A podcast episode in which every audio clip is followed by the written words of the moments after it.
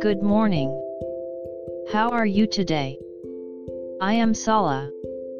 Let's start today's Bible. Today's Bible verse is 1 Peter 4:12. I'll read.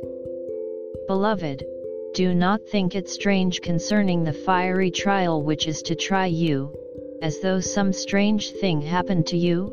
Amen. Believing in Jesus has little benefit for you to enjoy life, make money, or recover from illness.